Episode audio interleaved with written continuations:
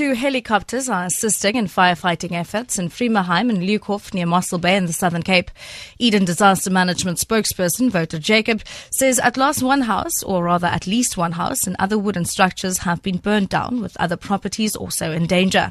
Residents in the area have been evacuated. The fire started in a private plantation near Friemersheim on Thursday, fueled by strong berg winds and high temperatures. More than 75 firefighters are on the scene. A 14 year old boy who was bitten by a shark at the Waves, a popular surf spot in Plettenberg Bay, is expected to be discharged from hospital today. He suffered bite wounds in his right calf and is taken to hospital where he receives stitches. The National Sea Rescue Institute has reiterated its call to the public to be cautious along the Southern Cape coastline due to increased shark activity. NSRI spokesperson Craig Lambinon. We have urged the public to be cautious, particularly in the Plettenberg Bay area, but also along the southern Cape coastline, where an increased number of shark sightings have been uh, reported uh, between Plettenberg Bay and Mossel Bay. It is that time of the year where we know that sharks uh, ingress uh, close inshore uh, because of their normal feeding habits, and we're urging the public to be cautious. Western Cape traffic officials have arrested at least 55 people at various roadblocks across the province since the start of the long weekend.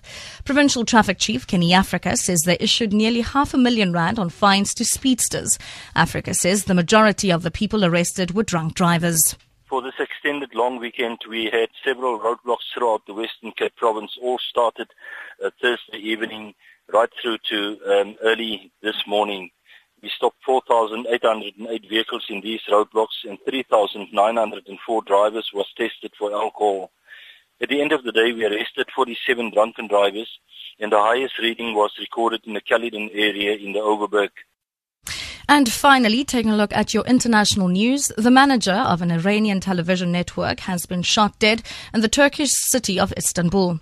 Saeed Karimian was driven by a business partner when masked gunmen opened fire on their vehicle.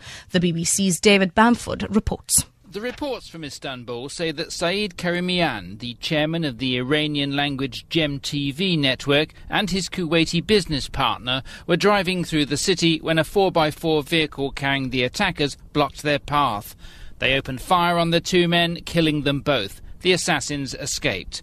Mr. Karimian's TV network dubs Western and other foreign shows into Persian and broadcasts them into Iran. He's been previously convicted in his absence of spreading anti-Iranian propaganda. For Good FM News, I'm Shirley Barnes.